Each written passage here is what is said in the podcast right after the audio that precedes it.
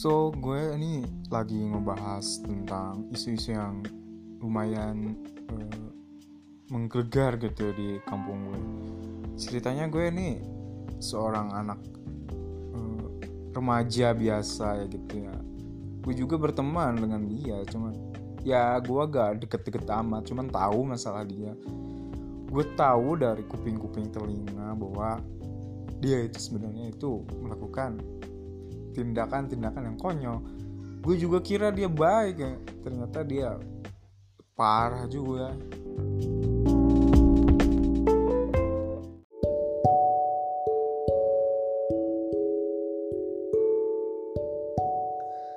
Harta tahta lupa. Itulah penyakit dunia yang sering kali kambuh pada diri seseorang.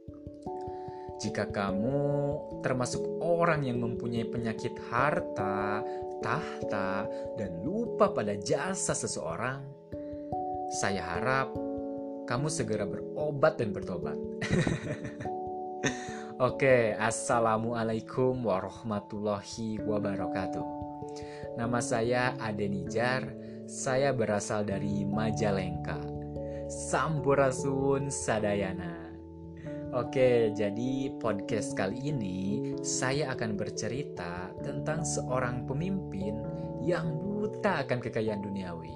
Hmm, buat kamu calon-calon pemimpin, simak ya kisahnya. Jangan sampai kamu masuk ke generasi berikutnya nih. Wah bahaya ya teman-teman. Astagfirullahaladzim Jangan sampai ya pokoknya. Oke next. Jadi pada zaman dulu di wilayah Asia Timur terdapat sebuah kerajaan besar dengan bercorakan Yahudi yang anti terhadap agama Islam. Pemimpin raja tersebut menguasai berbagai sektor wilayah sehingga semua rakyat tunduk pada sang raja. Bagaimana tidak, sang raja tidak segan menghukum mati siapa pun, baik yang melawan maupun yang membuat marah sang raja. Raja terakhir ini lahir di suatu komunitas dan memiliki sepuluh anjing liar. Ya, sepuluh anjing liar. Dia menggunakan mereka untuk menyiksa dan memakan hidup-hidup pelayannya yang telah membuat kesalahan sebagai hukuman. Telah banyak tulang belulang di kandang anjing liar, baik dari jasad pelayan atau rakyatnya. Nah, pada suatu waktu, sang pelayan yang mengabdi lebih dari 10 tahun membuat murka sang raja Pelayan tersebut tidak sengaja memecahkan barang berharga milik sang raja. Tiba-tiba, si raja datang dan melihat barang kesayangannya sudah pecah berantakan. Sambil menangis dan merasa takut, sang pelayan berkata, "Maaf, Tuan Raja, saya tidak sengaja menjatuhkan barang Tuan." Sang raja menjawab, "Maaf katamu, tidak ada kata maaf untukmu." Dasar manusia tidak berguna sambil mencabuk sang pelayan. Sang raja kemudian memanggil para tentara penjaga agar menyeret sang pelayan ke kandang anjing.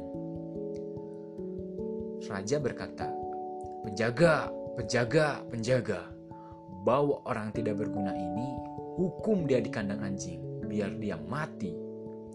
Penjaga pun menghampiri sang raja dan berkata, "Baik, tuan raja." Dengan segera, penjaga dengan kasarnya menyeret pelayan tersebut menuju kandang anjing liar miliknya. Tidak berhenti menangis, sang pelayan terus berteriak, "Ampun Tuan Raja, ampun!" "Ya Allah, ya Tuhanku, tolong hamba!" Teriakan tersebut membuat sang raja makin menjadi-jadi. Sang raja memukul pelayan tersebut menggunakan kayu sehingga tangan si pelayan patah dan berdarah. Lalu si pelayan terkapar tak berdaya. Sang raja berkata, kamu sudah buat saya sangat marah. Dengan nada dan muka Rod ingin cepat menghabisi.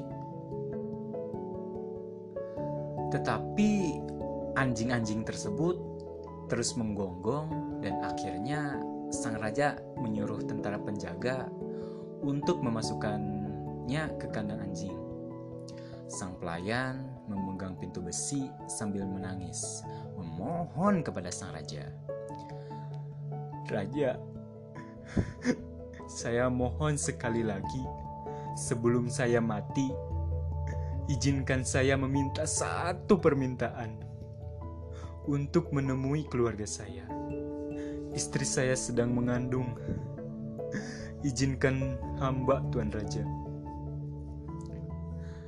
Sang Raja berbalik arah dan mengatakan, Baiklah, jika kamu berani kabur, kamu dan semua keturunanmu akan saya habisi. Begitulah pungkasnya. Sang pelayan berkata, Baik Tuan Raja, saya janji. Sang pelayan dibebaskan. Setelah satu hari menemui keluarganya, sang pelayan datang kembali menghadap sang raja dan ketika itu sudah banyak pelayan lain yang akan dihukum mati karena melanggar aturan maupun yang membuat kesalahan. Dan langsung saja si pelayan itu dimasukkan ke kandang anjing karena pelayan tersebut menjadi orang pertama yang dihukum mati. Melihat kejadian itu, salah satu teman pelayan tersebut merasa marah kepada sang raja yang menyaksikan orang-orang mati di hadapannya. Pelayan itu berkata di dalam hati, "Ya Allah, ya Tuhanku, tolong hamba atas apa yang terjadi saat ini." Sambil menunduk bercucuran air mata. Setelah itu, suatu waktu hampir beres semua pelayan yang sudah dilemparkan ke kandang anjing. Salah satu pelayan yang tadi membuat opini buruk dan raja tidak menyukainya sama sekali. Jadi, dia memerintahkan penjaga agar pelayan itu segera mungkin dilemparkan ke kandang anjing.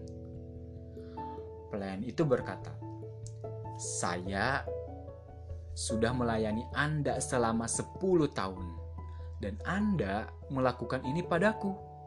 Tolong, beri saya 10 hari sebelum melemparkan diri saya ke kandang anjing liar itu. Penasehat dan sang raja menertawakan pelayan tersebut. sang raja berkata, 10 hari? Kamu mau mengumpulkan doa dari siapa? Dukun? Hahaha kamu takdirnya sekarang mati. Sang pelayan menjawab, Saya mohon Raja, jika Raja mengabulkan permintaan saya, Raja habisilah keluarga saya dan keturunan saya. Dengan pertimbangan dan diskusi oleh penasehatnya, sang raja mengabulkan permintaannya itu. Sang raja menjawab, "Baiklah, jika kamu berani kabur, saya akan habisi keluargamu." Pelayan itu tidak menjawab dan langsung keluar istana. Pada hari pertama, pelayan itu mendekati penjaga yang menjaga anjing-anjing dan berkata bahwa ia ingin melayani anjing-anjing itu selama 10 hari.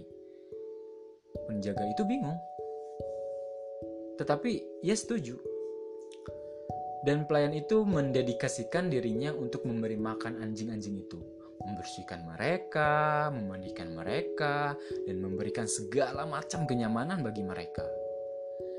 Ketika sepuluh hari berlalu, raja memerintahkan tentara-tentaranya untuk melemparkan pelayannya itu ke dalam kandang anjing-anjing untuk segera dihukum.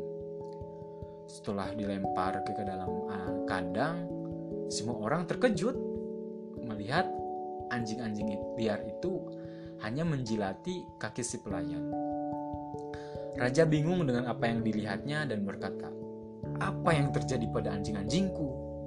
Pelayan itu menjawab, "Saya hanya melayani anjing-anjing liar ini selama 10 hari, dan mereka tidak melupakan layanan saya. Namun, saya sudah melayani Anda selama 10 tahun dan Anda melupakan segala layanan saya.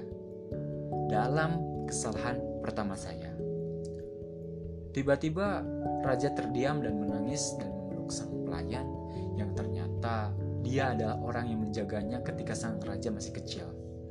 Raja menyadari kesalahannya dan memerintahkan agar pelayannya itu dibebaskan. Dan pada akhirnya sang raja masuk Islam dan akhirnya kerajaannya diubah menjadi corak agama Islam. Nah, sekian cerita pemimpin yang gila akan harta duniawi dan lupa pada jasa seseorang. Semoga teman-teman semua dan calon pemimpin menjadikan orang-orang di sekitar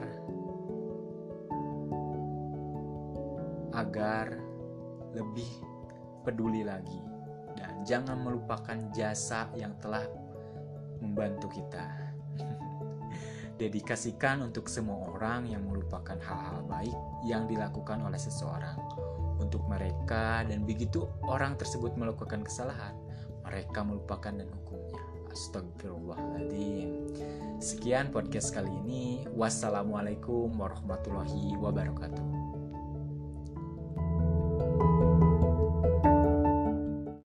Aku tak bisa